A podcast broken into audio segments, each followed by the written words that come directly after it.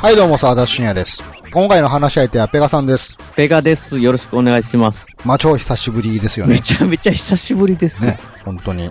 何年も呼んでいただけないのに。何年もですかそんなでした。、いや、なんか多分一番最新、最新っていうか、あれが多分、シン・ゴジラを ねえ、それもだいぶ前ですね。ちゃんと抱き合わせで 呼ばれて、あの、僕、風邪かなんか引いてて、はいはいほとんど喋れず、声が出なくて、はいはほい。ぼなんかいなかったみたいな回が多分。シンゴジラなんて2016年ですからね。え、ちょっと待ってください、ちょっと待ってください。もう、中年あるあるなんですけ ど、本当1年1年が早いから、4年前でも別に最近って言ってしまうんですよね、本さ当あ、言葉的にはね、本当言っに。てしまいますよね、なんか。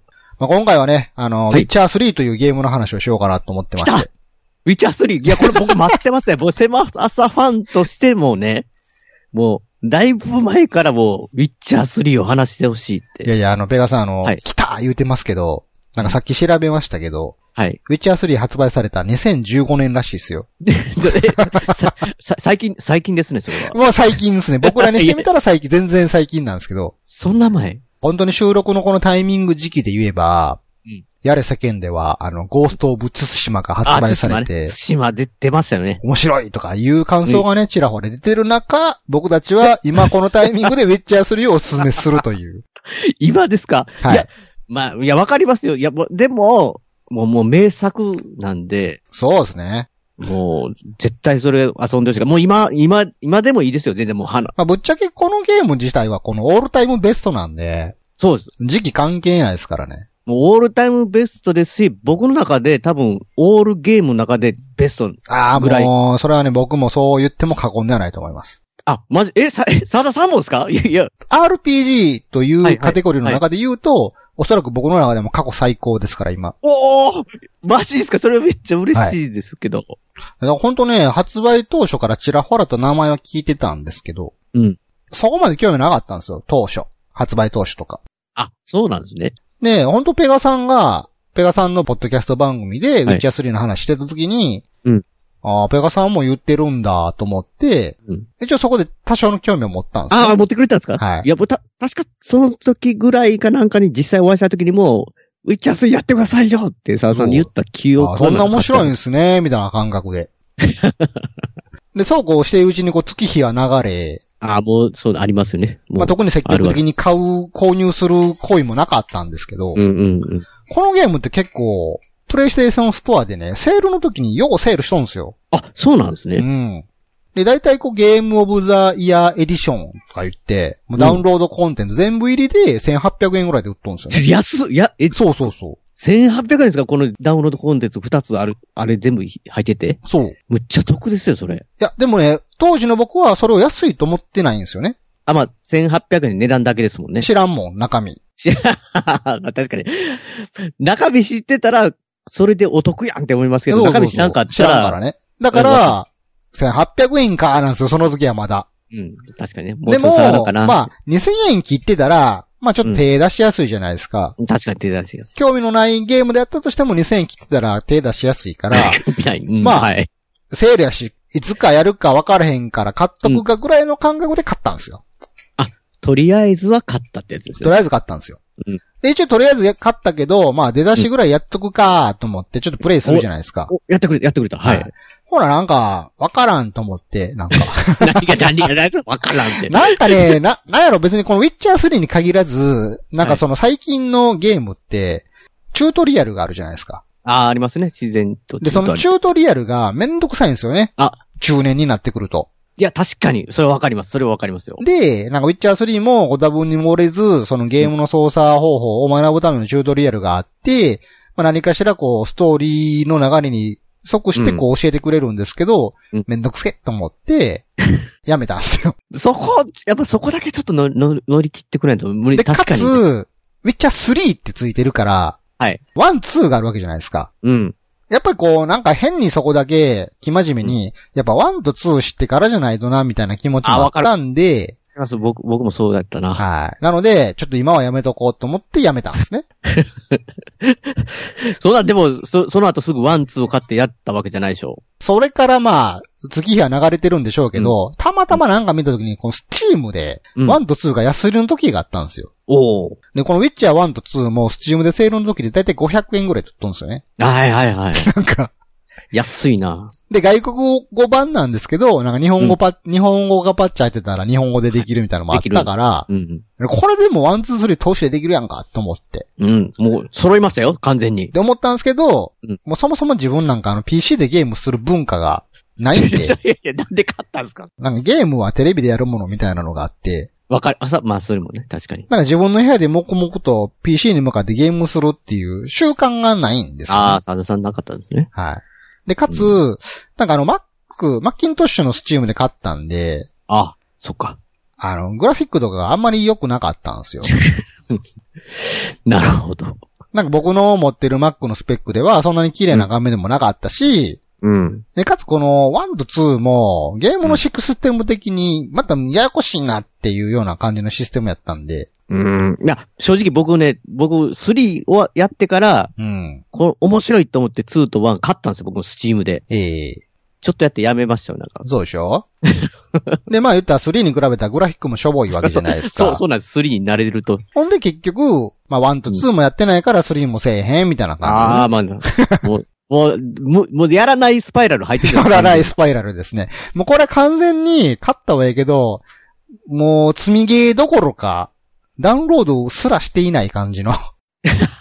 クラウド上で消えていくゲームになるのではあかんか。あかん。罪、罪クラウドになるのではと思ったんですけどね、あかん。で、まあ、すっかり記憶からも抜けてたんですよ、スポンと。あ、やっぱり消えちゃったかも。はい。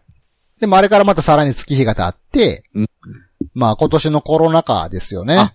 コロナね。はい。前回に配信しているんですけど、あの、ファイナルファンタジー7リメイクをね、はい。その、コロナ禍の状態の時にやってたんですよ。あ、時間がね、ちょっとまだはい取れるってことですよね。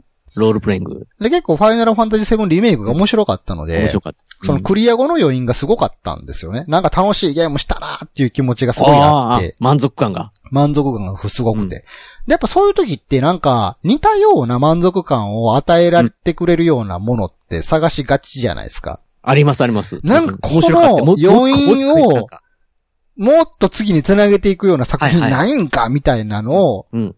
探してたんですけど、いまいちピンとくるものがなくて、うん。でその時に思い出したのがウィッチャー3やったんですよ。いや、ありがとうございます。思い出してくれ て。つい。そういえばと。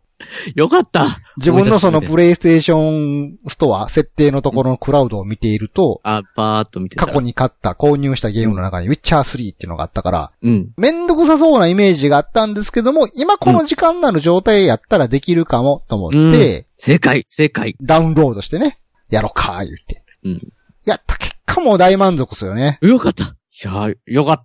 よかったです。いや、だからなんかね、すっごい進めてたんですけどう、ん。で、まあ、改めて、なんか、ウィッチャー3、僕、だから、ね、さ、さ、さ、あの、沢田さんのフレンドだったんで、はい。プレステをやってたら、沢田さんがウィッチャー3やってるって、いええや、それでもうそ、即ね、もう興奮して DM 送りましたけど、あとでちょっとね、なんか、ひょっとしてなんか、おもんないって言われたら とか、まあ、やべえ、それは人それぞれなんで仕方ないんですけど、うんちょっと、なんか、悲しいかもしれんと思って、ちょっと、一末の不安はあったんですいけやど。でも、、ペガさんがツイッターで、今ウィッチャー3やってますよねって、いう DM が送られてきたタイミングでは、またすげえ序盤の方やったんで、あ、そうなんですか。そこまでの面白さは感じてなかったんですよ、正直。あ、やっぱり。うん。で、まあ、こでも好みとしては好みですよっていう返事を返したと思うんですけど、うそんな感じでまあ、。正直僕も内心、この先思んなかったらどうしようと思ったんですよ。確かにね、二人ともがおも面白い感じだったらね、バーってなりますけど、なんか、返事すんのもね、なんか、おもん、やったけど、おもんなかは、合いませんでしたわ、みたいな、なん かわざわざ送るのもあれですもんね。まあでもやるかと思ってやった結果、もううんその後も全然もうんう、100時間どころじゃないプレイ時間を叩き出しましたからね。マジですか沢田さんで、そうでしょそれは嬉しいなぁう。もう過去最高に長く没入してたと思いますよ。おおマジですかマジで。そうそうやっぱそれやったらちょっと聞きたいですよ、それやっぱ、ウィッチャー3。 あまりにも没入しすぎて、これあかんでと思って一回消したんですけ ど、もう一回ダウンロードしましたからね。え、ど、ど、ど、どういうことどういうこといやなんかあ、のーあかんで。過去、狭さでも、だいぶ昔に配信したことがあるんですけど、スカイリムの話をした時があっあ、て、スカイリム。はい。スカイリムもだいぶハマったんですよ。うん。で、あの時も、まあ、他のスカイリムプレイヤーから比べると全然プレイ時間少ないんですけど、うん自分のゲーム歴史史上最大の100時間超えをしたんですね。はいはいはい、100時間。で、あの時に結構嫁にキレられた記憶があって、いつまでゲームしとんねんと。あそればっかりずっとやってって。でも今回のウィッチャー3でそれ以上のゲーム時間を叩き出してしまった ので、これはいかんと思って、いくらコロナ禍で時間があるとはいえ、これはいかんと思って、一回消したんですよ、PS4 の中から。うおー、そうなんですね。まあまあ、確かにもうじもうここにある限。り、なんかずっとやってしまうと思って。自分でこううん。消したんですね。はい。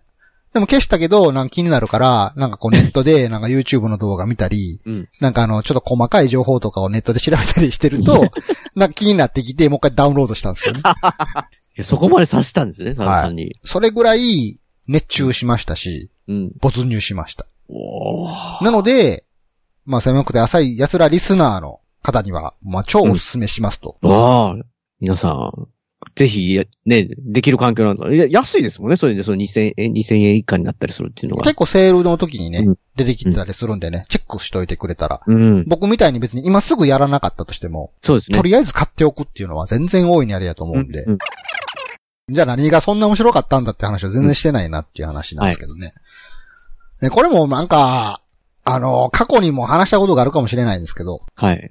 僕が小学校2年か3年生の頃かな。うんあの、ドラゴンクエスト1が発売されたんですよ。うん。で、当時、こう、ドラゴンクエスト1が発売されるあのご時世って、なんかすごはいい少年ジャンプとタイアップしてて、うん。で、少年、週刊少年ジャンプを毎週買ってると、ドラゴンクエスト1のうん。宣伝記事がよう挟まってくるんですよね。はい、はい。で、それ見て、当時の僕がワクワクしてたんですけど、うん。その時にイメージしてたうん。ロールプレイングゲームって、うん。なんていうんかな。本当に今のウィッチャー3みたいな感じやったんですよ。あ、そ、それ、いや、プレイ、えっと、ドラクエプレイ前ってことですよね。ドラクエプレイ前に。なんかファンタジーの世界に、まるで自分が主人公のような感じで、冒険ができるぞみたいな言い方をしてたから、うん。本当に今のウィッチャー3みたいなイメージをしてたんですけど、うん。まあ、発売されて買って、面白かった面白かったんですけど、それは子供の頃ですから何も事情は分かってなかったんですけど、当時のファミコンスペックやから、うん。うん。あれなんですよね、ドラゴンクエスト1って。まあ、まあ、あれですよ。こっち向いてるキャラクターでそすよね、ずう。っなんかちょっとがっかりした気持ちがあったんですよ、なんか。 いや、ウィッチャー3を思いがけてた、ちょっと確かにね。なんやろう、あの、ロールプレイングゲームという概念自体に触れたのが初めてやったから、うん。自分が主人公になって、うん。世界を冒険できるぞのキーワードから、うん。想像する想像が、小学生ならであの無限さやったやと思もううし、無限ですね。すごい、スペック、すごすいスごいペックです よ。そこにファミコンのスペックとかは全然考慮されないわけでもすちかろんらそう。ですよね。そら、そらだそう。から、ドラゴンクエストシリーズ自体面白かったんですけど、なんかがっかりした感じがあったんですね。うんうんうん。で、その、がっかりした感じっていうのは、結構大人になるまで解消されることがなかったんですよ。いや、そらなかなかないですよね、あれ。で、それこそファイナルファンタジー7が、プレイステーションで初めて出た時とか、なんか 2D が 3D になったとか思ってうんうんう、んワクワクしては思ったんですけど、なんやろう、まあ、クラウドっていう主人公を操作はしているけれども、うん。ある種まあ、映画的なストーリーをなぞって体験させてくれるゲームであるけれども、うん自分が冒険してる感じはあんまない。はいはいはい、わかります。ロールプレイングゲームというものに描いていた幻想みたいなものは、本当にずっと解消されることなかったんですけど、このウィッチャー3で僕は初めて解消されましたね。おーいや、確かにそうですよね。なんかスカイリムの時もその解消はなかったんですよ。そうなんですか。あ、確かにはいスカイリムもね、言ったらオープンワールドで。はい。。それ、それ、それはど、どう違うっていうか。でこれはその後にまた話しますけど、うんただウィッチャー3はそれを解消してくれたゲームやなと思ったんです。だから、僕のゲーム歴史史上ナンバーワンなんですよね。ナンバーワンなんですね。ロールプレイングゲームでナンバーワンなんですよ。その小学校から敵。そう、やっと、やっ時を経てとあの時に思ってたゲームできたな感がすごいありました。俺に追いついてきた的なね。はい。 マジっすか、そう。あーま、確かにね、そう、でもそう考えたらその、すごいことですよね。そいやの、本当そうですよ。頭で描いてたようなものが、本当にゲームになった。まあ、テレビゲーム、ビデオゲームなんて、その時その時代のテクノロジーで作られるものやから、はい。やっぱりそのゲームを心待ちにしてる時っていうのは、未知のものをすごい期待しているじゃないですか。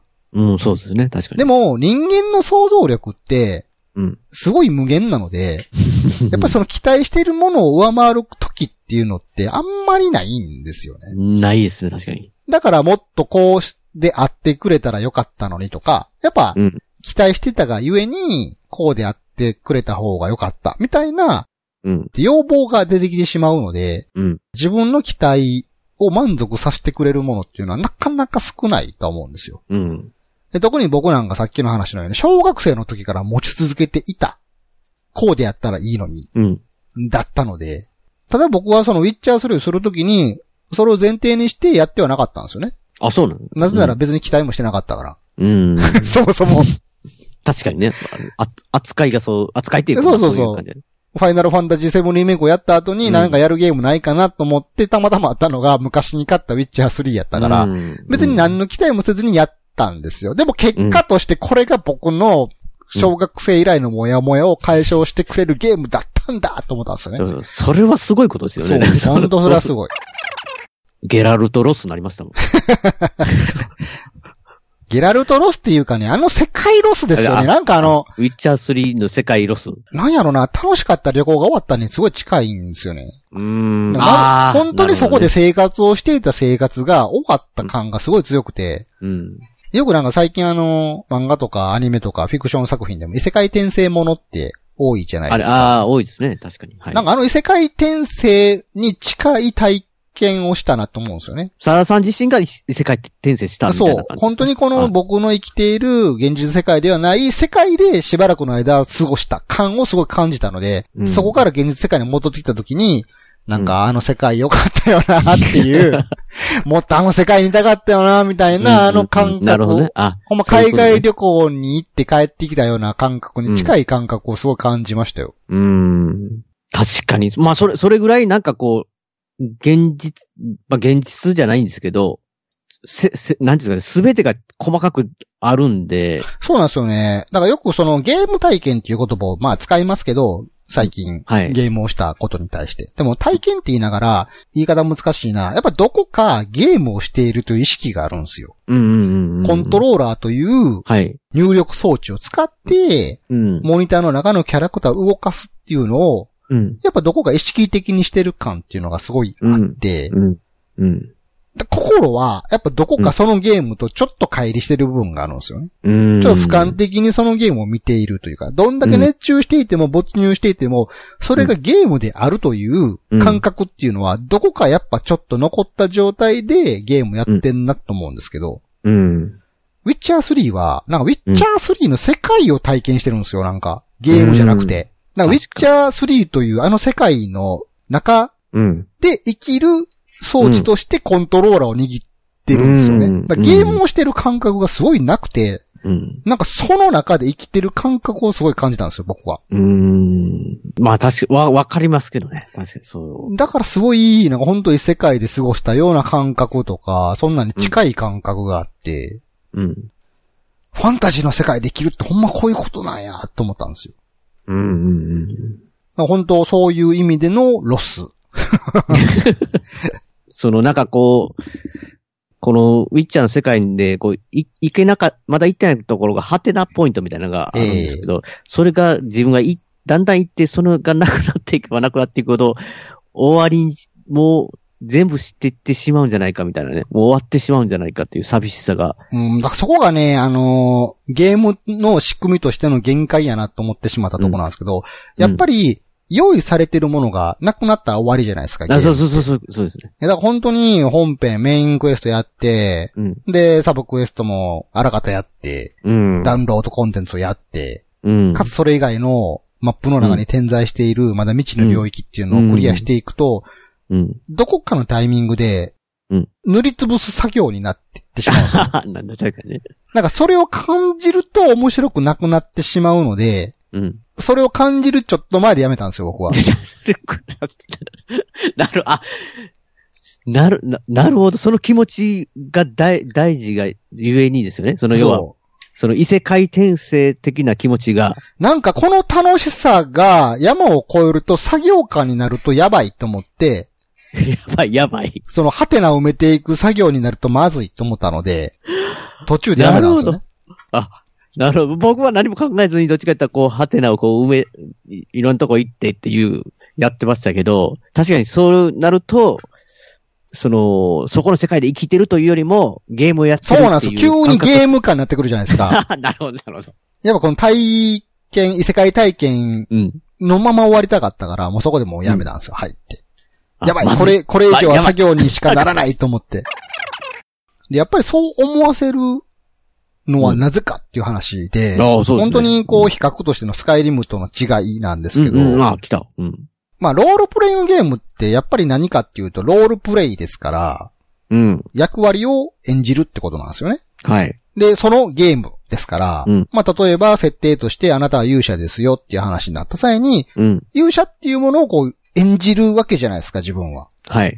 で、その演じ方によって、まあその世界において、まあ何かしら、こう、影響を与えていくっていう、そういうゲームですよっていうのが、まあロールプレイングゲームじゃないですか。うん。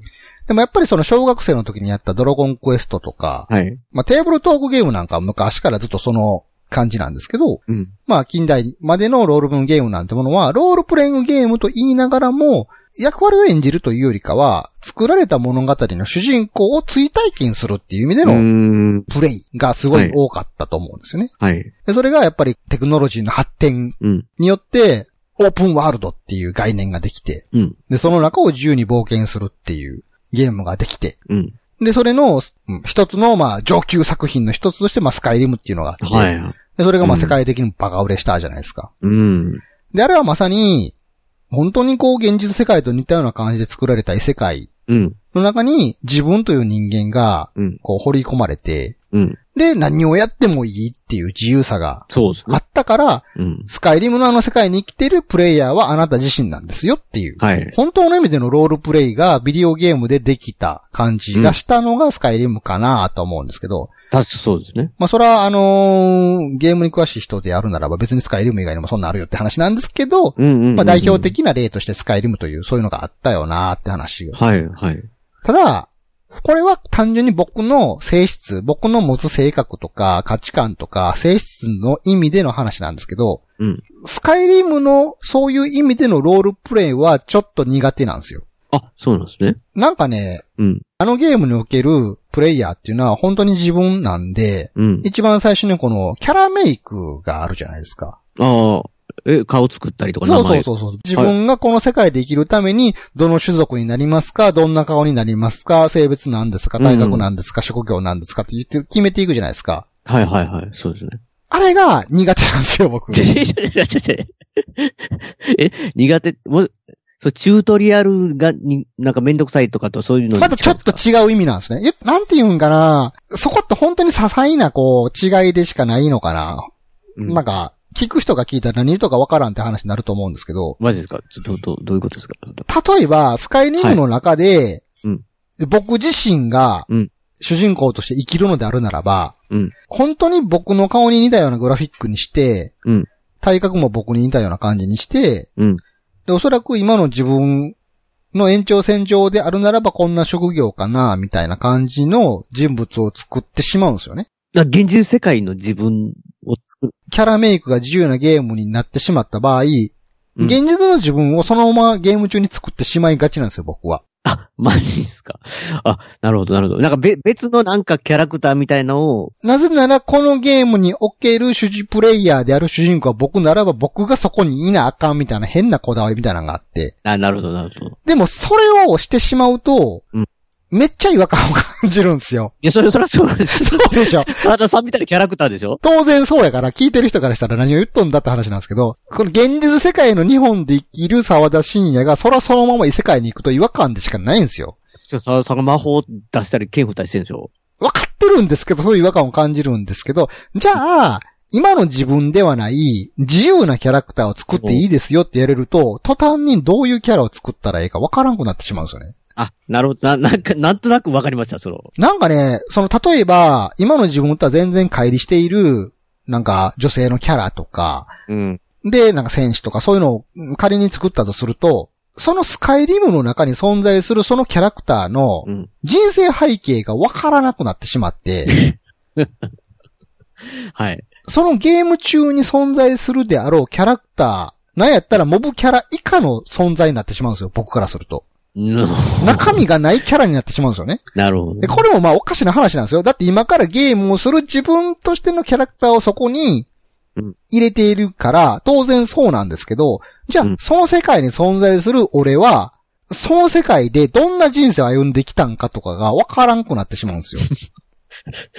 すごいことまで考えてる。わか、わかりますこの感覚。これがテーブルトークとかやったら、おそらく、その世界に存在している自分の以前も多分妄想で、うんうん。まだ作り上げれるかなと思うんですよね。うんうん。俺は過去こういう冒険をしてきて今この地にいるっていう。ああ、テーブルトークやったらまだ作りやすいんですよ。うん。うん。でもなんやろな、スカイリムって言ったら、うんあの、スカイリムだけで完結してないゲームじゃないですか。うん。あの、その前にはオブリビオンっていうのがあってね。はいはい。で、そもそもエルダースクロールシリーズっていうのがあって、その、そういう世界観の中のスカイリムっていう作品に、うん。急にポットでのキャラクターが現れると、本当に人生背景が想像しにくくなってしまって、 逆にそれが、プレイ中の体験を阻害するんですよね。その、そのせいで 急にどこからか、どこかから出てきた、なんかよくわからんやつが冒険しているという風に思ってしまうんですよ、僕自身が。な、なるほど。ええで、まあ、それもプレイを続けていったら慣れてくるから、だんだん気にならなくはなって、結果としてスカイリムという舞台を冒険する一人の冒険者っていう感覚にはなっていくんですよ。最終的にはなるん最終ですね的にはね、最終的には、プレイヤーの僕と、そのゲーム中のプレイキャラは一致していくから、違和感はなくなっていくんですけど、うん。でも、その時にちょっと思ってしまうんが、こんな顔じゃなかったらよかったのにとかなんか、そういう、 なんか、なんていうんやろ。なんや、最終的に、なんていうんかな、そのスカイリムの中で成し得た自分の冒険、うん。その冒険を成し得た人物であるならば、こんな顔の方は良かったなとか思ってしまうんですよね、なんか。なんて言うんやろなちょっとズレをすごい感じてしまう、やっぱり。キャラメイクしてくれてもいいですよっていうゲームにはうんうん、やっぱどこか最終的にちょっとズレを感じてしまって、自分との。確かになんか、なんかもう話聞く限り、全然没入できなさそうですね。なんかちょなっんと。か気になってしまうんですよね。気になんか、気そう気になってる状態ですよね。なんかすごいゲームの中盤で、あ、なんかもうちょっと、髪型こんな方が良かったといやいやか。 全然没入できてないですからね。なんか、そもそもこのスカイリムの中でこんなルートの冒険を辿るんやったら、種族こいつじゃなかった方が、人生を生きるという意味では辻褄が合うのにとか、なんかそういうことを考えてまうんですよね。まあ、サズさんほどではないですけど、僕、モンスターハンターワールドっていうのをうん。最近ちょっとやってたんですけど、あの、僕もなんかキャラクター作るとき自分にちょっと似せたいと思って、うんもうおっさんじゃないですか。うん。だからすごいシワがある顔のね、うん。おっさんのやつを、キャラを作ったら、なんか最初になんか、新米とか言われるんで すよ。えって、こんな顔するんじゃなかったって思いましたもん。うん。おかし、違和感しかないですから。うん。おっさんやのに新米って。うん。まあ、だからそ、 それは違いますけど、まあ、そういう、なんか、もう明らかにず、なんか、な、なん、あ、おうてへんみたいなね、感いじやが。ーなんかそうなんですよね。なんかこう、すんなりとこう、入ってこないとい入っうてか。け、入って、入ってこないです。なんか僕は、自分自身をそこに投影させると、自分自身がそこにいるわけがないみたいな感じで、すごい違和感を感じるし、全くゼロからキャラクターを作ってしまうと、こいつ誰やねんみたいな感じになってもうてうん、なんかどこかズレを感じてしまうままゲームを進めてしまうっていうのがあって、うん。そういう意味では、ファイナルファンタジーみたいにうん、あらかじめ作られたキャラクターを操作する、うそいつの人生の追体験ですよの方がすんなりとは入っていけるんですよ。うん。た、だ、ファイナルファンタジーはそこまで自由は効かないじゃないですか。あ、そう、みたいですね。僕もちょっとやあってないあくまでファイナルファンタジーの物語における、フジー。うん。ァイナルファンタジー7リメイクやったらファイナルファンタジー7リメイクの物語における、うんクラウドというキャラクターの追体験をする中での選択肢しか選べませんあ、そうになってしまうので、やっぱどこか役割を演じる自由さっていう意味では限界があるから、うん。まあ物語としては楽しいんですけど、うん。ロールプレイングゲームとしては、まあ、小学生のの時に感じたモヤモヤ感は解消されないんですよね。まあ、でも、あの、ウィッチャー3で言ったら自由度はありますし、キャラクターもその自分で作らなくていいですけど、さ、さ、そう、ゲラルドさんの外見とか、ああああいうのはい違和感っていうか、だからそういう意味で、で。ウィッチャー3はすごいちょうど良かったんですよ。ちょうどいいんですかあれ。ちょうどいいんですよ。なんかね、あれは本当にやってみて思ったんですけど、うん。そのゲラルトさん、まあ主人公ゲラルトっていうね、はいはウィッい。チャーっていう、まあ職業、はなのかなちょ存まあ在、職業。ウィッチャーっていう存在ですよね。ちょっと人間とは違う人為的に作られたミュータントみたいな感じの、うん、そまうあですね。人とは違ったちょっとした特殊能力を持っている、うん。まあウィッチャーっていう、まあ魔物を飼ったりするのをなりわいとする人たうちん。はい。のゲラルトっていうおじさんが主人お公っちゃ、なんんでおっすけちゃど、んですよね。うん今回のウィッチャー3がすごいちょうどよくて、というのあ違いまもす、ウィッチャーっていう存在としての成り立ちとか、言ったらゲラルトさんの人生背景っていうのは、もう描かれてるじゃないですか。描かれてます。ではいそもそもウィッチャーって、もともと小説なんですよね。うんうん。で、ポーランドでなんか人気のある小説なんですよ、ウィッチャー。はいはい。そのウィッチャーの著作権を買い取ったゲーム会社が作ったのがウィッチャー123なんですよね。うんうんうんうん。なので、その作中に出てくるゲラルトという登場人物の時代背景っていうのはすでに描かれている状態だから、うん。それはちょっと調べたらもう僕もわかるわけじゃないですか。あ、ゲラルトっはいはていこういうやつやんなんやって。うんわかります。なので、まず、こいつ誰やねんの違和感はないんですよ。うんうんゲラルトという人間だうん。うん。っていうのがあるから、こいつ誰やねんの違和感はないんですよね。な誰やねんはないですね、確かに。で、かつ、そこで役割を演じるってなった際に、そこに介在するのは、プレイヤーである僕自身の選択じゃないですか。そうですね。で、本来やったら、例えば、クラウドほど物語の中のキャラクターっていうのが、決められているような存在であるならば、うん。ロールプレイ、役割を演じるってなったとしても、おそらく、クラウドはこういうことせんやろなって思ってしまう意識とかが介在するんですよああね。ー、なるほど。極端な話、うん。ファイナルファンタジー7リメイクのクラウドは、うん。理由もなく人殺さへんと思うんですよ。まあ、そうですよね、確かに。たとえ、ファイナルファンタジー7リメイクがウィッチャー3ぐらいのオープンワールドで何をしても自由なゲームであったとしても、うん。クラウドは無意味に人殺すやつじゃないって思ってしまうから、まあ、そうわかります。そうそういう。人を気分で殺すというプレイはしないしないですね。というか、できづらいじゃないですいか。や、そうですね。なんか、おか、おかしくなりますからね、それこそ。ね違和感。えで、なんやったらそれをすると、その後の物語にもちょっと影響を与えてしまう可能性あるでしょ。うんただの。人殺しになってしまうから、そいつが。うんうんでも、ウィッチャー3では、うん。うん。なんかそれをしても許される世界観と、うん。ゲラルトの設定が与えられてるんですよね。うんそうですね、確かに。なんかゲラルト自身が別に正義の味方でも何でもないし、はい。よくあるオープンワールドで自由なことをしてもいいですよの自由さをすべてこう許容できるキャラクター設定になっているから、うん、確かに。ゲラルトというキャラクターの性格をなぞらえたロールプレイをしなくてもいいんですよ。あー、なるほどね、確か、はい。ゲラルトさんやったらこれしなさそうっていうのがないんですよね。うん、どれを選んでも、そうゲラルトさん。そうなんですよ。いなやんやそったうら気分で人殺してもゲラルトさんやったらあり得るかもなとも思えるんですよ。うん。そういう意味で、ちゃんとキャラクターの人生背景とかも作られてるし、うんその、プレイヤーを自分の意思として操作しても、うん、大きな齟齬がないから、うん。すごいちょうどいいんですよね、僕にとって。なるほどね。うん。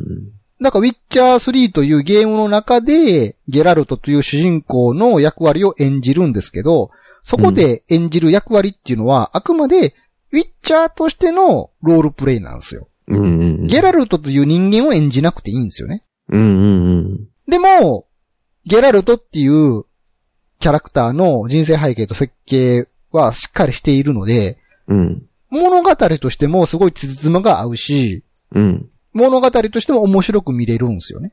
おー、なるほどね。今、確かにそう聞くとちょうどいいですね。なんかスカイリムは、プレイヤー自分なんですけど、うん。でもその自分はゲームシステムからすると、うん。世の中に多種多様の5万といるプレイヤーになってしまうから、うん。基本的に、スカイリムの中で巻き起こる物語っていうのは、自分が主導で動いた結果をこう提示してくる話になってしまうので、うん。あんまりドラマチックではないなと思ってたんですよ。ああ、確かにそうですね。ドラマ、ドなラんかマチ自ック度分で言がう行と。動した結果こうなりましたっていうのを与えられるけど、うん。うん。やっぱ自分なんか喋らへんし、うん 喋らないですね、あれね。自分ですからね。演出としてのドラマ感っていうのもやっぱないし、うん。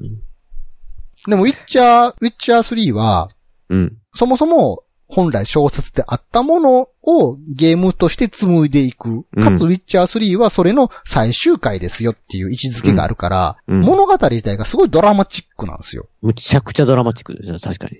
すごいやっぱりこう映画的手法であったり、展開としても、フィクションの物語として盛り上げどころっていうのをちゃんと抑えた話になっているから、うん、うん。プレイしててすごく気持ちがいいんですよね。うん。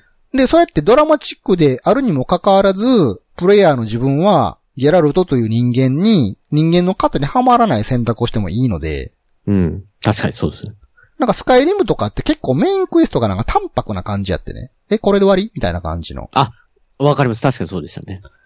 あれもちゃんと設定としてはドラゴンボーンとして生きるっていううん大層な、なんか、ね、下地がああるんですけれども、そこで巻き起こる話っていうのは結構淡白な感じやったんですけど、うん。ウィッチャー3はきっちりと要所要所でちゃんとゲラルトさんという人間に焦点を当てたドラマが展開されるんですドよ。ラマそうですね。うんだから見てるこっちとしては、わーって盛り上がる時がすごい多くて、うん。でそういう意味でなんか、本当にこう、ゲームの登場人物を追体験する楽しみ方と、うん。本当の意味でのロールプレイとしての、ウィッチャーとしてのうん。役割を演じる自分の選択とか、そう、どっちもが楽しめるゲームやったから、うん。そういう意味ですごいちょうど良くて、確かにそのバランスはなかなかないですよね。そういう意味ですごい没入感がすごかったんですね。うん。あの、グランドセフトオートとかあるじゃないですか。あれもオープンワールドで何でもできるっていう触れ込みなんですけど、うん。僕グランドセフトオートで車を盗むのがなんかすごい罪悪感があってあかんわかっかたり、んですよわかります。わかります。僕、僕もそうですよ、あれ。なんか、なんかあかんかったんですよ。なんか、やっぱあのゲームはすごい現実世界にすごい近いから、うん。いくら、なんか設定がうん。ギャングやったとしても、うん。なんか、悪いことするのにすごい罪悪感があって、確かになんかね、ひどいですもんね。無理やりひ引きずり下ろして乗るみたいな。そう、そこはちょっと割り切れへんかったんですよね。うん、わかります、それは。でもなんか、ウィッチャー3のゲラルトさんでは、うん。気分で人殺しても、うん。お前があるんやぞみたいな感 じ。なんか、なんか納得できるんですよ、なんか。うん。自分を納得させれることができるんですよ、なんか悪いことして も。確かに。まあ、出てくる、なんかこう、まあ、キャキャキャラクターというか、相手も、なんかこう、単純に正義、単純に悪みたいあそうな、そうそうそうじゃなかったりしますからだかね。らあれもすごい絶妙やなと思うんが、まずファンタジー世界でやるわけやから、うん、やっぱ現実世界と切り離されてるんで、うん、その現実世界の道徳とか、やっぱそういう価値観っていうのとか、切り離されてるんだってことを無意識に感じれるから、うん、だから悪いことをするにしても、ちょっと罪悪感が湧きづらいっていうのがあるしう、ん、うん。かつあの世界が結構混沌としているのそうで、なんですね。ペガさんが、が言うように、何が正義で何が悪なのかっていうのがはっきりしてないような世界だから、うん。 みんな程よくいい人で程よくクズなんですよね。 そうなんですよね。そうなんですよ。だからみんながみんな、やっぱその日を生きるのに精一杯みたいな人が多いから、うん。自分が生きるためにはこういう手段をとっても仕方がないよなうんっていう納得感みたいなのがなんかどこかあって。ありますね。そうた確かに。で、ウィッチャーのゲラルトさんも、言ったらうんスーパー無敵なキャラではないじゃないですか。そうですね。全然。ウィッチャーっていうまあ特殊な能力を持った存在であるけれども、うん。やっぱ危機に陥る時なんかもたくさんあるし、うん。下手したら死ぬやつとかも、うんウィッチャーってね、何人もあの世界にいますけど、はいはい無。敵じゃないから、やっぱり日に年々ひ、なんか、人は少なくなっていってるみたいな、ウィッチャーは少なくなっていってるんだみたいな感じで、スーパー無敵でもないので、今、うんゲラルトさんも時としては、生きるために手段を選ばない時とかもあるんですよね。そうそうですね。確かに。なので、その、ウィッチャー3のゲーム中に取る行動がうん、全部納得がいくんですよ。はい。自分と違和感がないというか。うん。まあそういう意味で、なんか、ちょうどいい。なんかこ う、本当に、本当にその世界で生きている感じ、ゲラルトさんというキャラクターに、なんか自分の魂が乗り移って、プレイヤーの僕の意思で行動をしているにもかかわらず、その世界におけるゲラルトさんの人生がちゃんとなぞらえていくっていう感じがうん、うんうんすごいちょうど良い、良い。奇跡的なバランスじゃいなや、いで本すか、当にそう沢田さやんとにと思っいまてす。よ。ほんまに。まあね、好みがありますから、必ずしも全ての人がそうだっていう話じゃないんですけど、本当に僕からすると、ロールプレイングゲーム史上ナンバーワンゲームです。おーで、まあそういう、なんつうんですかね、ゲームの仕組みとしてそうだっていう話があるんですけど、はい。まあそれだけでは、やっぱ、うんロールプレイングゲーム集ナンバーワンにはならないわけですよ。ああ、なるほど、なるほど。それ、それだけでは。あくまで、そのゲーム、まあ、ウィッチャー3という世界観に没入すると、する装置としてよくできているという話でしかないから。うん。やっぱりウィッチャー3何がすごいかっていうと、うん。本当にその世界で俺は生きてるんだっていう体感をさせてくれることなんでうすよね。ん。で、それは何かっていうと、うん。ゲーム中における、まあ、自分の行動っていうのが、うん。しっかりとゲーム中に生きる人たちに影響を与えてるという感覚をちゃんと味合わせてくれるからなんですよね。ああ、確かにそれはありますね。まあ、オープンワールド系で、うん。まあ、自由度がそこそこあるゲームっていう意味ではたくさん他にもあるんでしょうけど、うん。まあ、僕もそのゲームを全てやったわけではないから、うん。うん。何とも言えないところもあるんですけど、うん。やっぱりその、ゲーム中で何をやってもいいですよ。じゃあこれをしました。って言っても、その行為ってその場で終わりがちじゃないですか。わかります。なんか、うん。終わりがちですよね、それ。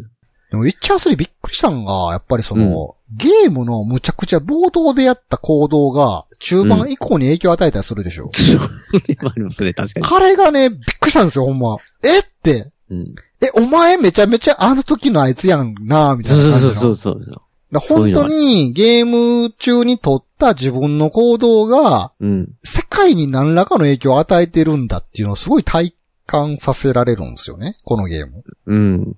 でよくこう、人生はうん。選択の連続だ、みたいなことを言う人がああ、言いますいね。るんですけど、うん。まあそれは別に何も間違ってはないし、で選択を突きつけられるゲームっていうのは結構あるなぁと思うんですね。うん。でもこのウィッチャー3は、なんやろな、選択ではなくてね、うん。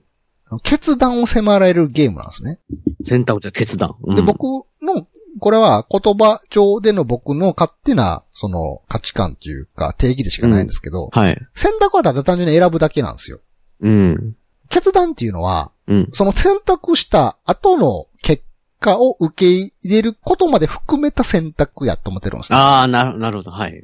で、僕は、言ってもこんなゲームって選択しか与え、突きつけてこうへんよな、としか思ってなかったから、うん。なんかゲームの序盤とか結構気軽に選んでたんですよ、いろんな。まあまあ、そうまであす物ね。語普通は上におけるゲラルトさんに突きつけられる選択って結構多いんですけど、このゲーム多いでは。すね。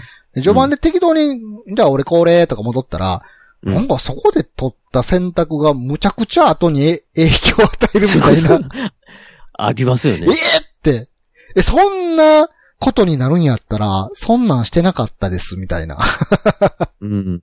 わかりますわ。やっぱそうど、どこか序盤は、まあ言ってもまだゲームやし、みたいな感覚があるから、うん。気軽ですよね、そこで選ぶはいはいはい。気持ちって、なんか。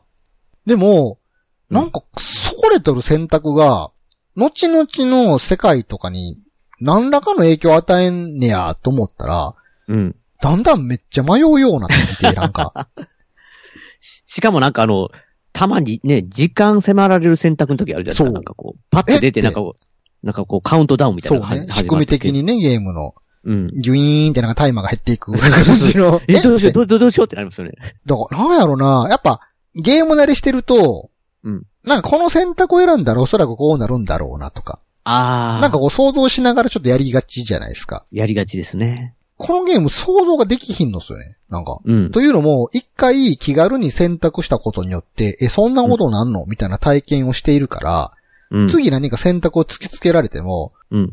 こうなりそうやけど、もしかしたらそうならないかもとか思うと、うん。なんか先読み通した最善の選択をするみたいなプレイができなくなってくるんですよ。わ、わかります。それわかりますわ。こうやった方が効率よく進むだろうなとか、うんこうやった方がなんか物語的に良くなりそうみたいな感覚ですごい選択ができなくなってきて、うん。本当に毎回毎回、え、どうしたらいいんやろうって。 で、また、難しいのが、うん。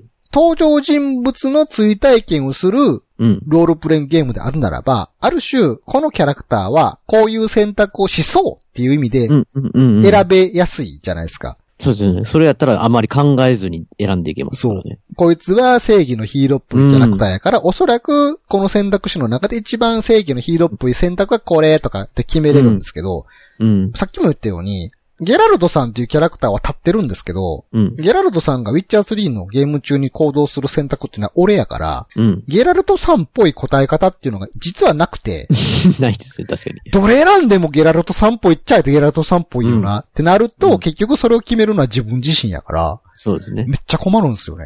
うん。で、明らかに容赦なく人の命を奪うような選択とかもあ って、うん。なんか、えこれええんとか思うんですけど、いや、思いますよね。時としてはそれがいい時があるじゃないですか、なんそかう。、そうなんですよ。だからそ、そうじゃない方にししする方が、まあね、倫理的にっていうか、いいかいいかなと思ってや、やったつもりが、そのせいで偉いことになってくそるうなんですよ。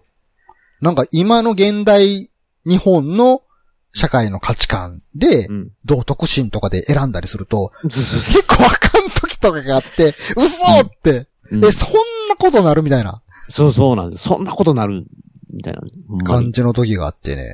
うんそれがね、本当に選択をすごい難しくさせるんですよね。うん。本当に決断をしないといけないゲームなんですよ。うん。あれが、なんやろなすごいな。ほんまにこの世界に生きる人間として、やらなあかんことを突きつけられてるんや、みたいな感じになって、びっくりしましたね、あれはね。うん、そうです。だから、そ、そんなことなるっていうのも、まあ物が上進んでいくと、なんか不自然じゃないっていうか、やっぱそうこの世界が、ウィウィッチャー3っていう世界がなんかすごいできてるから、なんか、い、い、違和感ないというか、そうなんですよ。その結果もね、あ、こう何やって自分で思いながらも、違和感がないから全然なんか、力技みたいなんでない、ないんですよね。なんかこう自然と、あ、この世界ではこうなんかみたいな、なんか。だからね、なんか、まあ、ネタバレではないですけど、うんまあ、ある種その、このウィッチャー3のゲームの中の情勢っていうのは、まあ、国同士が戦争をしていて、うん。その、どこの国が勝つかによって、ある種この世界の未来が、まあ、決まるみたいな、混沌とした状態なんですよね。そうですよね。で、その、混沌とした舞台の中で、ゲラルトさんの取る行動によっては、どちらかの軍勢に肩入れするような結果にもなったりもして、うんうんうんいわば、そうその、ウィッチャー3のあの舞台の物語自体にすごく影響を及ぼす結果になる時とかがあるんですけど、うんどっちになっても悪いっていう話じゃないんですよね、なんか。そうなんですよね。で、エン、そのメインクエストのエンディング自体も、まあ、マルチエンディングなんですけど、うん。マルチエンディングって、A ランク、B ランク、C ランク、D ランクみたいな、ランクみたいなのがあっあーて、はいそれの最上級がトゥルーエンドです、みたいなのがあるんじゃないですか。うん。一応このゲームもそういう扱いのエンディングはもちろんあるんですけど、うん。なんか、ある種バッドエンドといううん。言われているエンディングにたどり着いたとしても、うんそれは僕、プレイヤーの僕自身が都合悪いと思ってるだけで、うん。あの世界においては何もバッドエンドではないんですよね。なんうん。うか。ん。うん。ただ、そのあの世界に生きてる人たちがいろんな行動をして絡み合った結果、そうなりました。うん。そのうちの一人のゲラルトさんは、あなたで、あなたがそういう選択をした結果、そうなっただけですよ、みたいな結論やかうらんうん、悪いって言えないんですよね。なるほどね。確かに。だから正直僕最初にプレイした時は、うん僕的にすごい悲しいエンディングやったんですけああ、ど、そうだったんですね。でもしゃあないなーみたいな。 しゃあないなーって、うん受け入れがたいけど、でも、うん。この世界で生きるってことはそうやそういんうことなーみたいな感じでな。るほどね。なんかほんとプレイする人は、まず一回は、やり直さずに、そのままこう、不都合な結果が出たとしても、なんかゲーム中にね、不都合な結果が出たとしても、それが最終的に不都合になるかどうかもわかんないんですよね。そうなんですよね。確かに。なんか本当に一回何のやり直しもせず、ちょっと最後まで一回進んでほしいなって。僕たまたまね、その、一回クリアした後に、はい。まあちょっとゲームの攻略を見た際に、あ、ここが分岐かってなった時の分岐のデータがあったから、ああ、そうなんですね。そこでやり直して、自分にとって不都合じゃないエンディングは見ることができたんですよ。うんうんうんうんでも本当にね、最初に撮ったエンディングはね、悲しいエンディングで したよ、なんか。うん。そうやったですね。はい。僕は多分悲しいやつにならなかった。あ、そうなんですね。そん、そん、悲しくなかったと思いますね。あれもなんか、どこでどうって僕分かってないですけど。あんなんゲームしてる時には絶対わからへんのっすよ。あ、そうなんですか。うん。たまたまなんやろうな。ちょっとわ、わかんないですけど。攻略見て初めて、え、そこが関係してくんのみたいな感じやったから、ええそんなん知るかよと 思って、確かに。それがそうなるとは、やってて分からへんしなと思っあて。ーそんなところに分岐があるんですね、その意外なところに。まだあれもね、なんか、この選択をしたら、トゥルーエンドのルートですとかってもないんですよね。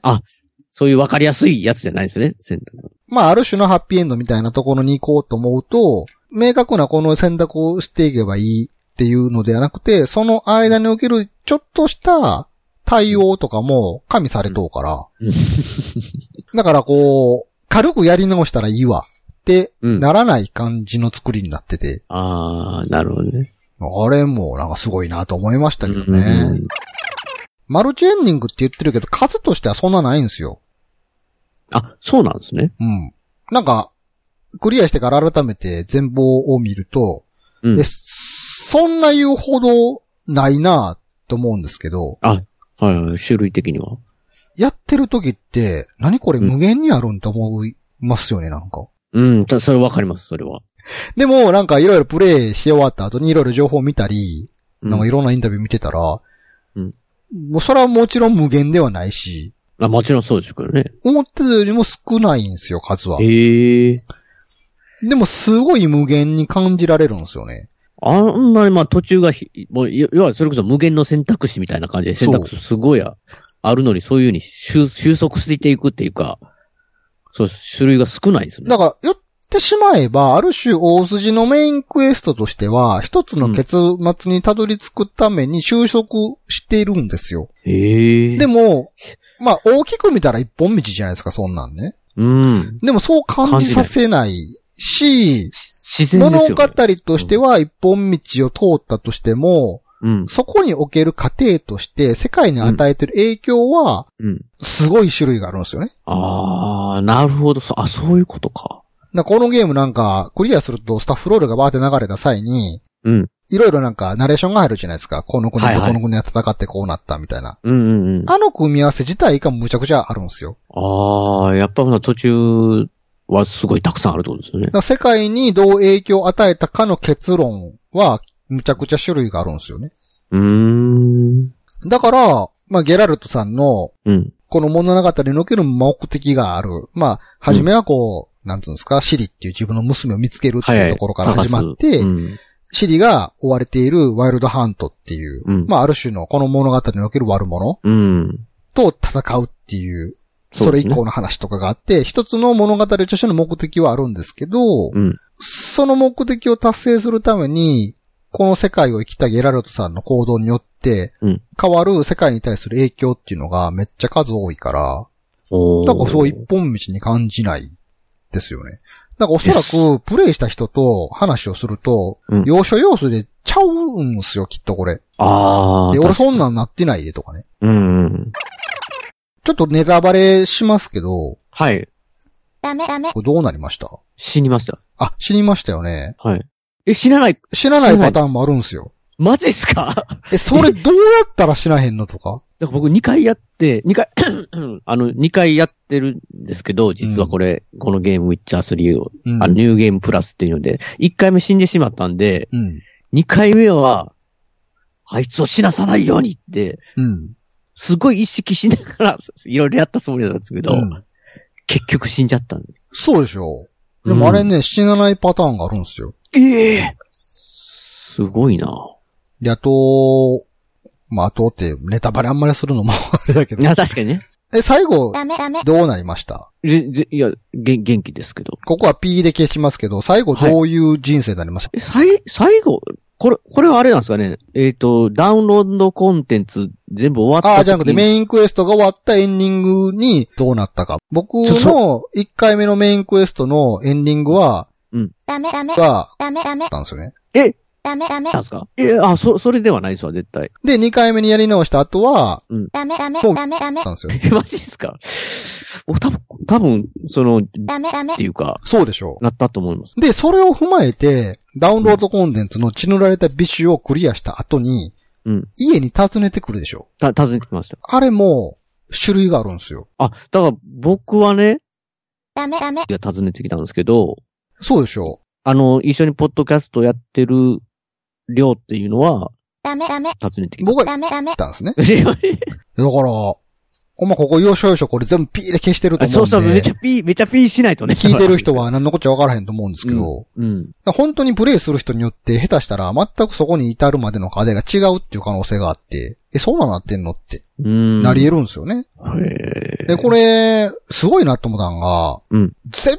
部の分岐のルートを全部手作りで作ってるんですって。大変すぎるでしょ。そう。めっちゃ大変で書いてた。なんかね、その、アサシンクリードオデッセイとかはい。プレイしたことあるんですけど、はい。そこで出てくるサブクエストみたいなのがあるんですが、メインクエストに全然絡まへん話とかね。はい。結構こう、自動で作られるシステムが組まれてて、うん。どこどこに行って何かを持ってきてくれとか、盗賊を退治してくれとかっていうあークエストが、ずっと無限に自動で作られる仕組みになってたりするんですけど、うん。ウィッチャー3そういうのなくて、うん。全部手作りで用意されてるんですって。確かになんか全部違いますもんね、なんか。だから、なんやろ、取ってつけた感がすごいなくてね。あ、そうそなうんそかう、そうですね。で、もともとなんかこのウィッチャー3は、うんその小説から続くウィッチャーサーガの最終回っていうつもりで作ったらしくて、おーもうこの後ウィッチャーシリーズはないですっつって。ないんすかないですって。もうこれが、言ったらもう小説から続くウィッチャーの最終回ですっていう作り方をしてるから、うんこのゲームで、いろいろ分岐したとしてもあ、大丈そ夫れはプレイヤーの人にとっての本当なんですよね。そうか、これもしウィッチャー4があって、ダメダメが、ダメダメやったら僕は違和感感じるし、だから、ないんですよ。残念ながらもうないんですよね。だから、じ、自由というか、ある意味逆に、逆に、だからもう書き切ってるんですよね。だから全てのルートの小説を書いてるに等しいんですよね、なんか。だからすごい一つ一つの話も丁寧やし、納得がすごいあるんですよ。 すごいな、それは。でもなんかの、このゲームクリエイター側のインタビューを見てたら、はい。その物語の中盤、ワイルドハントたちと戦う際に、うん。メインキャラクター勢揃いみたいな時、いや、そう、あったじゃな熱いかでっすかた。熱かった。でもあれも、人によっては、こいつおらへんし、こいつおるっていう可能性があって、あ、そうですね。そうでしょ。全、すべてのプレイヤーが同じキャラクターを呼ぶわけではないから、うん。あそこ作るのめっちゃ大変やったって書いてましたよ。いや、確かにそうです。あ、あだって、あかなり、なんか、言ったらすごい盛り上がりポイント。そう。だから物語として盛り上げなあかんし、かつそこに参戦している登場キャラクターが違和感なくコミュニケーションを取らなあかんから、確かに、僕、後でりょうと話したら、あいつ来てないと、俺の来てるとか、 ありましたもん、なんか、そこ。そう。あの、あのシーンで。だすべてにおいての整合性を取らなあかんかったからめっちゃ大変って書いてあって、え、手作りなんやと思って。すごいな。そういう一つ一つの話の受け皿がしっかりしているから、より一本道感もないっていう、なんかそのルートがすごい無限に感じる感じなんですよね。そうですね。だから無、無限に感じるイコール、やっぱしその、現実感っていう、現実っておかしいですけど、まあその世界。そう、可能性、やっぱ、いいこと言うね。やっぱ現実がなぜ現実なのかっていうと、可能性が無限やからなんですよね。うん。うん。自分が、この瞬間何をするかによって将来がどう変わるかわからないってのは本当に無限じゃないですか。うん。あの感覚に近いのをすごい感じさせてくれるから、そうですね。なんか、あの世界の、ウィッチャー3の世界の中での限界の幅っていうのをそう感じづらいから、うん。だからすごい、没入感がすごいというか、自分がその世界に生きてる体感をすごいするんですよね。うん。びっくりしたんが、うん。スサブクエストとか、本当にメインクエストに絡まない、うん。世界のところどころで困ってる人を助けるみたいなクエストあるじゃないですか。はい、はい、あります。森に行った亭主が帰ってこないから、うん。なんかちょっと様子を見てくれないかっていう、見てきてくれないだろうかっていう、まうあ、んちょっとしたお使いクエストやったんですけど、はい。オッケーっつって、うん。ですいません。森にテクテクって言ったら、うん。まあ残念ながら、もうウィッチャー3ではよくある、もう死んでたっていう。よくありますよね、残念ながら。大体ね、ウィッチャー3の世界はね、混沌としてて危険がいっぱいやから、ちょっと人里離れたところに行くと大体死ぬんですよね。なんか、そうん。都合よくなんか生きてたとかあんまなくて、そうそう、行方不明を探してくれって言われたら、大概僕の中では、多 分、残念なことになってんやろうなって思いながらも探しに行くってパターンです。よっぽどじゃないと生きてないし、生きてる時は生きてるなりの何らかの事情があって、それは大体いいことではないん ですよ。そうそうそうなんですよね。で、そんな感じで言ったら、うん残念ながら旦那さん死んでて、そうですね。で、まあ言ったらこれを伝えに行くかどうかっていう分岐もあるんですけど確、で、嫁はん、奥さんのとこに行って、どうでしたって聞かれた時の、まあ選択なんか、慰めの選択とかいろいろああるんですけど、うん。まあ正直に言うかと思って、残念ながら旦那さんは森で死んでいたってうん。言ったら、うん。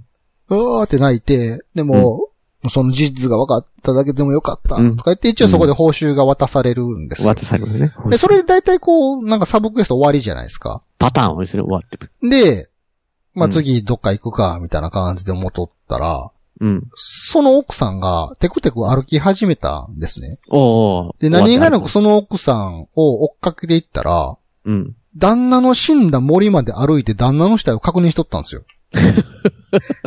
え、そんなんあるって思って、サブクエですよね。そう。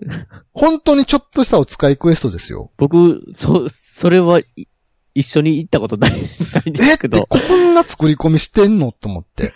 それい今僕びびっくりしてますけど、そら、そら、でもふ普通は、やっぱ言われてそこで死んだって場所が分かったらば、大体、およよって泣いて、なんかサブクエストが終わって、お金もらって、じゃーんって音が鳴ったら、うん大体その奥さんも普通に歩き始めたりするじこゃないですか。こんにちはとか言いますよ ね、そうそう喋っそたうら。急にさっきのことがなかったかのように、快活なブラビテの会話とか始まったりするじゃないですか。 するすぎます。でもなんかちゃんと、死んだ旦那のとこまで歩いて行ってましたよ。いや、いや現実や、現実にその立場考えたら、やっぱりそう言われたら場所分かったら、そう。まあ行きますよね。作り込みすごっと思って。やばすぎですね、それ。多分多くのプレイヤーは知らなかったら、まあ、じゃあってなったら次のクエストいい見てないですよ、それわざわざ、多分。そう。そこまで作り込んでるっていうのは。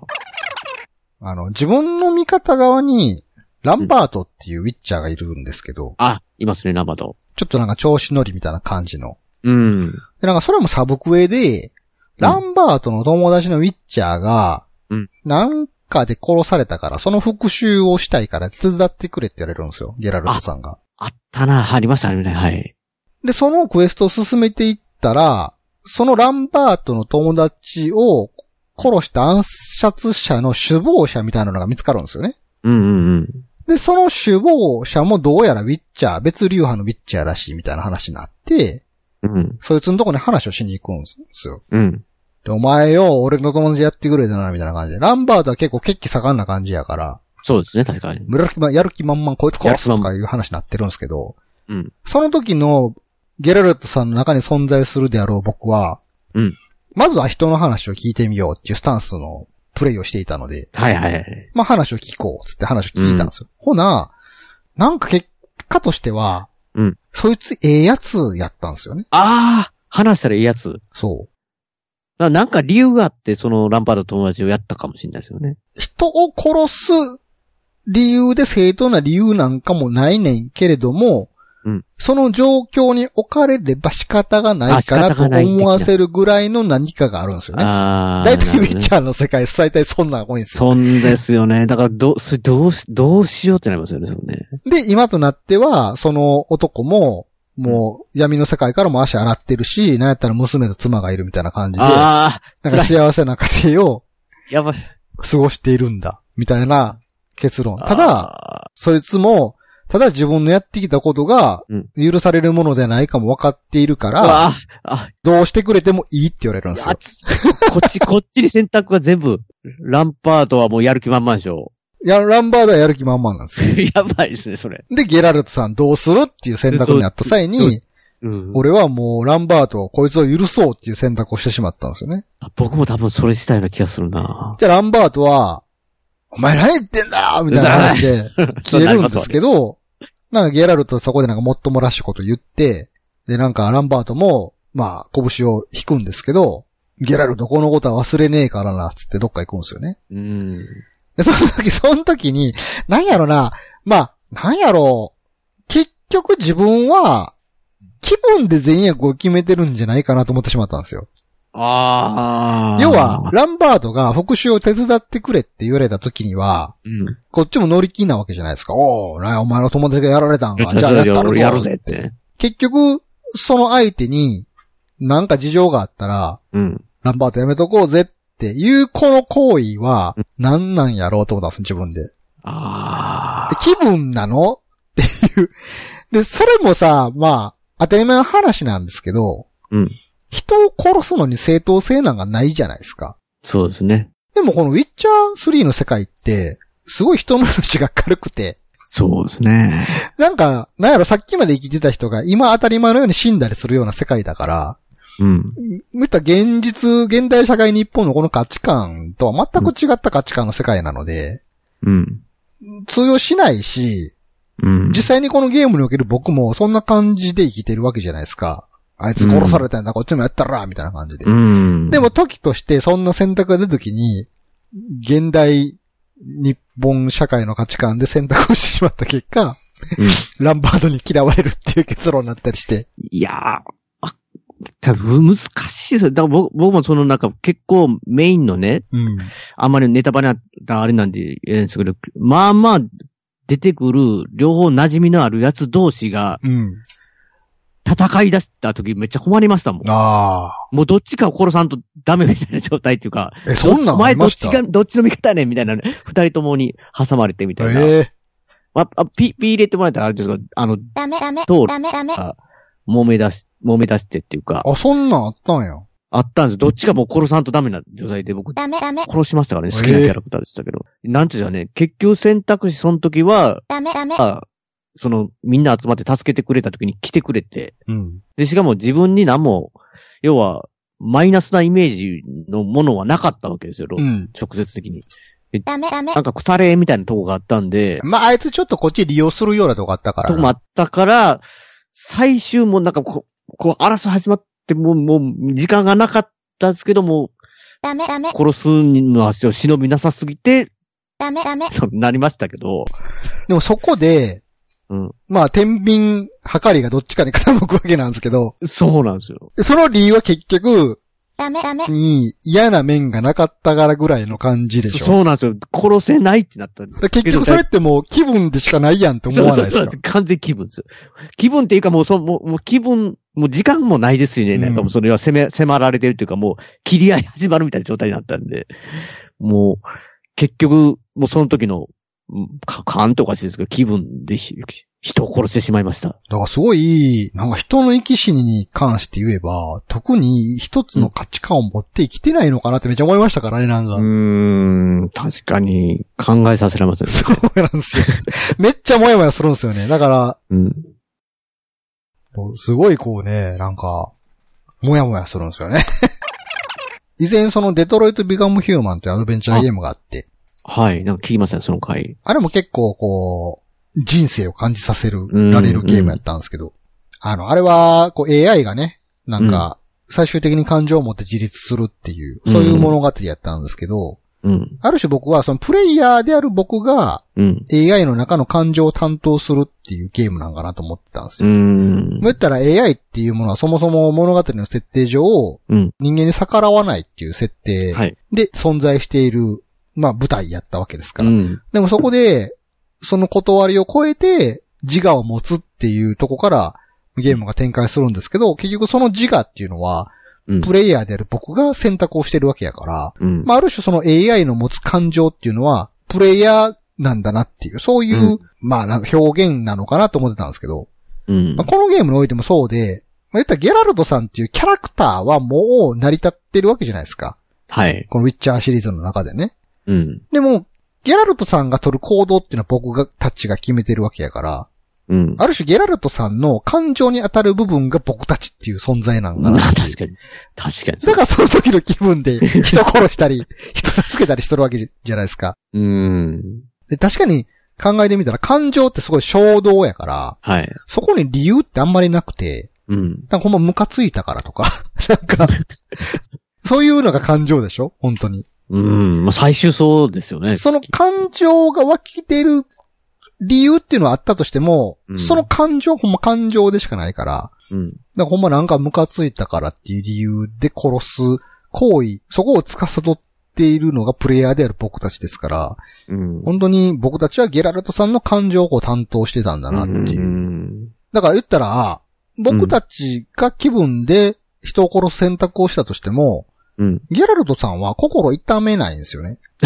確かに。別にそれを後悔しないし、うん。これがなんか一人の主人公を追体験するようなゲームやったとすると、ああ。なんか僕たちが選択をしてたとしても物語の登場人物は後悔するシナリオとかあるかもしれないじゃないですか。わかります。でもそうすね、ゲラルドさんは僕たちが何を選択しても絶対後悔せえへんのですよ。まあ、ゲラルトさんが選択したことですもんね。多分そう。だから結構面白いなと思ったんが、なんかエピソードの途中で不都合な理由があったからムカつくやつ殺しましたみたいな感じがあって、うん。なんかそれを報告するときに、うんお前なんであいつを殺したんだよとかいうのを問い詰められるときとかがあるんですけど、おーうん。その選択肢が結構納得させられるのが、うんそれが一番最善だと思ったからだっていう選択があったりするん ですよ。なるほどなと思って。確かにそうですね。そう然と思思った。確かに俺は殺す方が最善と思ったからそうしたよと思って。うんああするしかなかったとか、そういう選択肢もあるんですけど、あれが最善だと思ったからだっていうのがあって、うん。なるほどって思って。うんああいうとこもすごいなんか、うん。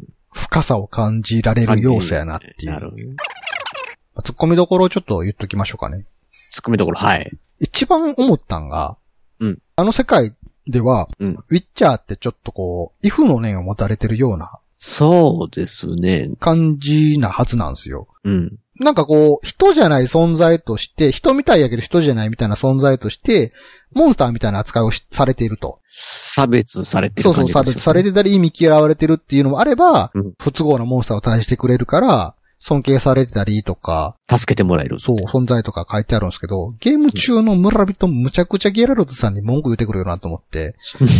なんか、お前気分で殺せんねんぞと思って。めっちゃ僕も唾カーペーとかじゃなかよった うあかけんらなれこますとするわと思って。気分で首跳ねられてもしゃあないねんでと思ってさ。うんむちゃくちゃなんかもんか、差別されるじゃないですか。このゲームのあれ中にはおいねて。。ようするわと思ってね。うん。めっちゃわかります、それは。なんか、あん、ね多分す、すごいっていうのは分かってるはずやのに、結構、ガンガン言ってくるやつを。そうなんですよ。まあもう言っちゃ世界観ロスですよね。終わった、ゲーム終わった後は。いや、わかりますわ。僕もそうですよ。そうでしたもだからそれをメダイがためにこう、ネットフリックスの、ん。うん。ネットフリックスでウィッチャーのドラマやってるっていうから、はい、僕も、僕もそれ気になってたんですけど、見てネないットんフですけリど、ックスね。入りましたからね。え、そのためにそのためにそのために。めっちゃくちゃロスじゃないですか。はい。ウィッチャー。ど、ど、どうなんですか僕、だからそれすごい気にはなってたんです個けど人。的には結構面白かったですけどね。ああ。なんかそこまで、むちゃくちゃおもろいっていうわけではないけど、なんか世界観ちゃんと踏襲してたし、それは、なんか、わかんないですけど、僕知らないんですけど、ワン、ワンより前の小説の話ってことですか一応時系列としては、ウィッチャーの小説が確か5作品ぐらいあって、あ、そんなにあるんで、ですそねれとは別。に短編集が2冊あるんかなうんうんで、その小説の後の話としてゲームの1、2、3があるんですけど、うん。うん。なんかその短編集の話をドラマ化したのがネットフリックスのドラマらしいんですよ。ああ。なるほど。で、その短編集で描かれてる内容は、ウィッチャーの小説の一巻よりも前の話らしいんですね。おー、そうなんですね。だから一番時系列としては古いとこから始まるらしくて、うんうん。なぜ、そのゲラルトとシリが、その、うんそういう関係になってるのかとか、うんうん。あ、気になりますね。確かにそれは。イエネファーとどうやって知り合ったのかとか、おー。そういうエピソードが多め。あと、あの、なんかゲラルトさんがゲーム中はでいろんな村とかに行くと、うん。時としてゲラルトさんのことを知ってる人とかがいたりするじゃないですか。あ、たまにね、はい。で、なんかたまに、ああ、ブラビケンの殺し屋かとか言われたりする時。あありましたよねなんかありましたね、それね。意味がわかんない。そう。で、なんでブラビケンの殺し屋やって言われたかっていうのが第1話で語られてましたわ。へえ。それもまた悲しい話なんですよね。あ、悲しい話なま。あ、悲しいっていうのは現代日本における僕の価値観でしかないから。 いやいやいやいやいや、それ、それでいいですけどね。でもそのエピソードも、なんつうんですかね、なんかそういう我々の倫理観では測れない、なんとも言えなあーいそうエピソードなんですよ。ああ。まあ、ウィッチャーらしいんか。そう。めっちゃらしいですね。で、ちゃんと、うん、なんか主人公、若かりし頃のゲラルトさん演じてる人が、あの、今のスーパーマンおお、を演じた役者の人ですね。あの、ムキムキの名前忘れたな。役者の人、ヘンリー・カビルっていう人ですか、うんうんなんか、最近のスーパーマンとかやってた人で。まあ、ゲームのゲラルトとは全然ちゃいますよ。あ、そうですか。ただ、あの、雰囲気はすごい踏襲している。あ、本当にいいじゃないですか、雰囲気。最後の最後にちょっと思い出したんですけど、はい。そのゲーム中において、そのシリ、うん。ゲラルトさんの幼女であるシリが、うん。その異世界を渡り歩く能力を持っているっていう、ありましたね。そういう設定じゃないですか。うん。で、その力を求めて、ワイルドハントたちが、うん。そもそもワイルドハントも異世界にいる奴らやから、うんまあ、シリ追っかけてくるっていう話なんですけど、うん。なんか、ゲラルトさんのシリとの会話の中で、うん。どんな世界を渡り歩いてきたんだみたいな話をした際に、うん。科学の国の世界みたいな話す、をうんした覚えてます。すごい、すごいなと思いましたよ。 聞いたとき。いや、だから、どう、どうせ信じないででしょうけどって、ゲラルトに言って説明した話でしょなんか、こんな言ってきたって。なんか魔法じゃないけど、魔法みたいなことを行っている世界で、うん人はみんな頭の中に何かのチップを入れているの、みたいな話をしててあ、、そんなんもありましたね、なんかね。そんな SF の世界もありにするんやってそうそうそう。それ、びっくりしましたよ、なんか。で、その世界がもしかしたら、うんなんかそのウィッチャー3を作ったゲーム会社が CD プロジェクトレッドって言うんですけど、うそれの最新作が、サイバーパンク2077っていううん。ゲームで、まあ、今年の11月に発売されるらしいんですけど、うん。まさにそのサイバーパンク2077の世界観が、うん。ほんま未来の、ああ。近未来の SF みたいな世界観で、うん。なんかシリが行った世界はもしかしてそこで、サイバーパンク2077にシリ出てくるのでは、うんみたいな話がファンの中で出たらしいんですけど、公式は否定あ、って書いいて、てましたね。いて、なんか。 ちょっと今僕、ワクワクしたんですけど。でもまあ、ね、作ってるところが一緒ですから、もしかしたら。いや、だからあの話で、すごいなって。まあ、実際、なんかこう、そこまでじゃないんですけど、ゲラルトさんがその、結構いろんな異世界を旅するみたいなとこそうねあ。った時も全然ね、本当に、すごい極寒のとことか行ったりとか、それはちょっとね、ワクワクしましたね。しましたねなんか、ウィッチャーのあの世界ではない世界のモンスターとかにも、うんゲラルトさんは容赦なく戦いを挑むんだなっていう。うん。なんかあの砂漠の中から出てきたサソリみあたそいうなそうそうそう。だからああいうとこはちょっとワクワクしましたけど、うんまあそういう、なんやろう、世界観の広がりみたいなのがちょっと感じられるような発言があったから、おーっと思っ思いましたね。て、SF も包括するんや、と思って。すごいな。だから俺、サイバーパンク2077を作ってるところが、ウィッチャー3と作ってるところと一緒やとか、全然知らんかったから、うん。なんか全然興味なかったんですけど、うん。なんか、いや、ウィッチャー3作ってるとこなんや、と思ったから、ちょあっとこれも買買ってみるか。もおー。うこれも5多分に漏れつ作り込みは相当すごいみたいですね。マジですかそれ、サイバーパンク2077。それもちょっとやってみたいなんだな。はい。ただちょっと世界観がね、SF やから、やっぱあのファンタジーがいいよなと思って。うん。いいっすね、あれは。うん、やっぱあのファンタジーやからこそなんかこう、ね、やっぱ現実世界と切り離されてる部分うがん。あるから、楽しめるってとこあるよなと思ってね。そうですね。あれ見ましたうんなんかあの、ウィッチャーシリーズがゲームとして発売されてから10周年経ったから、うん記念の動画い。や、見てないです。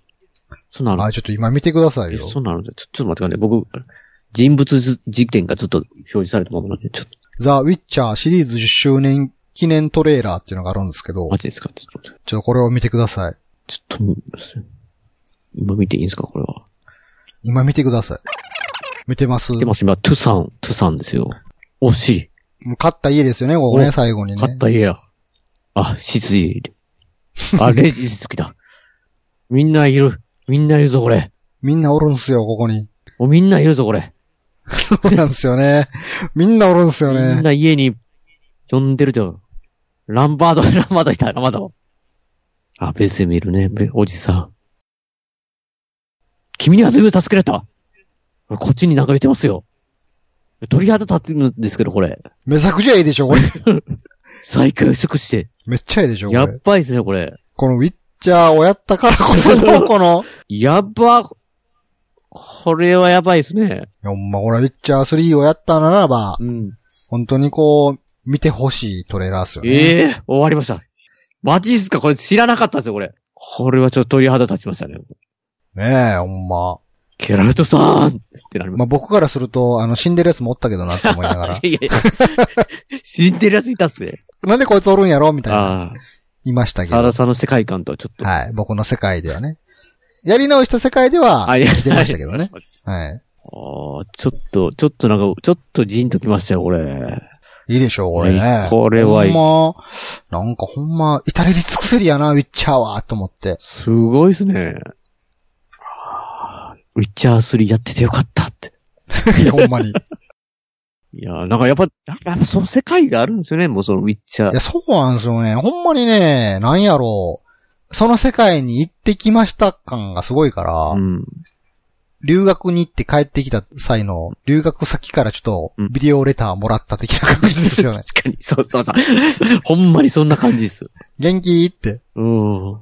いや、まだウィ、まだゲラウスさんあそこでゆっくりしてんやなって。そうですよ。なんか、いや、本当にね、あの、物語が終わった後も、あの世界であの人たちは生きてるんだっていう感じがすごいするから。うん。シャーニーとか見てたしな。いや、いい、いや、あの、もうこれ見ただけでも、もう今日最高です。終わりましょうかあね。りましょうか、僕。これ、永永遠続きますよ、これ。永遠に喋れますからね。今回はね、珍しくね、全然ネタバレしてないんですよ。こんだけ喋ってるのにもかかわらずそう、あ、そうでしたっけあ、あ、そ、あ、そういう、あ、そういう世界観、あ、大事なところは P 入れてますし。P なってるんですね。全然ねうん、やってほしいやっ。てほしい。もう、いや、そういややってほしい P 入ってなでいすとやってほしい、本当に。そしうてん、攻略なんかは見ないでほしい。いや、マジで見なくて全然、あでも、序盤はちょっと見てもいいかもしれあない。そうなんですよ。あの、序盤結構辛いなと思ったんで。それ辛いとこは見、辛かったみたいこれも突っ込みどころになるんですけど、うんまあ、ある種あの世界においてウィッチャーとしてゲラルトさんはもう何十年も生きとるわけじゃないですか。な。はい。の割にゲームの冒頭弱々やんけってめっちゃ思うから、 お金も、お金もなき。けりゃ、所装備もないっていう、うん。すごいしんどいんですよ、なんか成長していくんが、確かに、最初。確かに。まずお金ないんごっつ辛いなと思って。お金なかったなもう中盤以降全然有り余っていくんですけど、ぁうん。ほんまにお金ない。ほんま、殺した野党から武器を奪い、 それ売って、みたいな。それを店に売りに行き、道に生えている草を取り確、かに。それを売りに行きの繰り返しやから、確かにね。序盤はね、ちょっと楽になるぐらいまでは見てもいいかもしれないですけど、うん。まあ、ここうした方が楽になるよっていうね。はい。そこでくじける人も多いと思うんでね。うん。まあまあなんせちょっとね、本当にやってほしいですね。ウィッチャーいや、 3は。マジでやってほしいです。ただ思いっきり時間泥棒ですけどね。まあまあまあね、まあその、まあ確かに、確かにその通りですけど、まあうそんそれだけ面白い。いや、僕本当にやっててすごいハマった時はもう、ウィッチャー3だけでいいって 思いましたもん、なんか。ほんまにね、もう無限に終わらないでいてほしいって本当思いましたからあーそうですいや、本ね。当に久しぶりにそういうなんか、もうなんかもう、なんていうんですか、サザエさん状態っていうんですか、もうんう、先をちょっと考えてしまって、さ、悲しくなる。全然ゲームまだ終わってないのにって、これ終盤の方ちゃうかなって思ってきたら、いや、ほんまに。なりましたも終盤の方ちゃうかなと思ってたら、全然終盤じゃない時ありん。まあ、すかそれらありますね。 確かに。え 全然続くやんと思って。まあ、だから続けて、まあ、嬉しかったですからね、僕なんか。そうあ、まだい、まだ、まだ、まだここの世界におられるって。まだたくさんあるってなりますかそらうそうそうそう。だからこそ本当に亡くなっていた時にめっちゃ悲しいんですよ悲ね。しい。悲しい。あーってほんまにない。終もうゲラルトさんと旅できない。わりましょう終わりましょう。終わりましょう。 いやありがとうございました、本当に。はい。お送りしたのは沢田信也と、ペガでした。それでは皆さんまた次回、さようさよなら。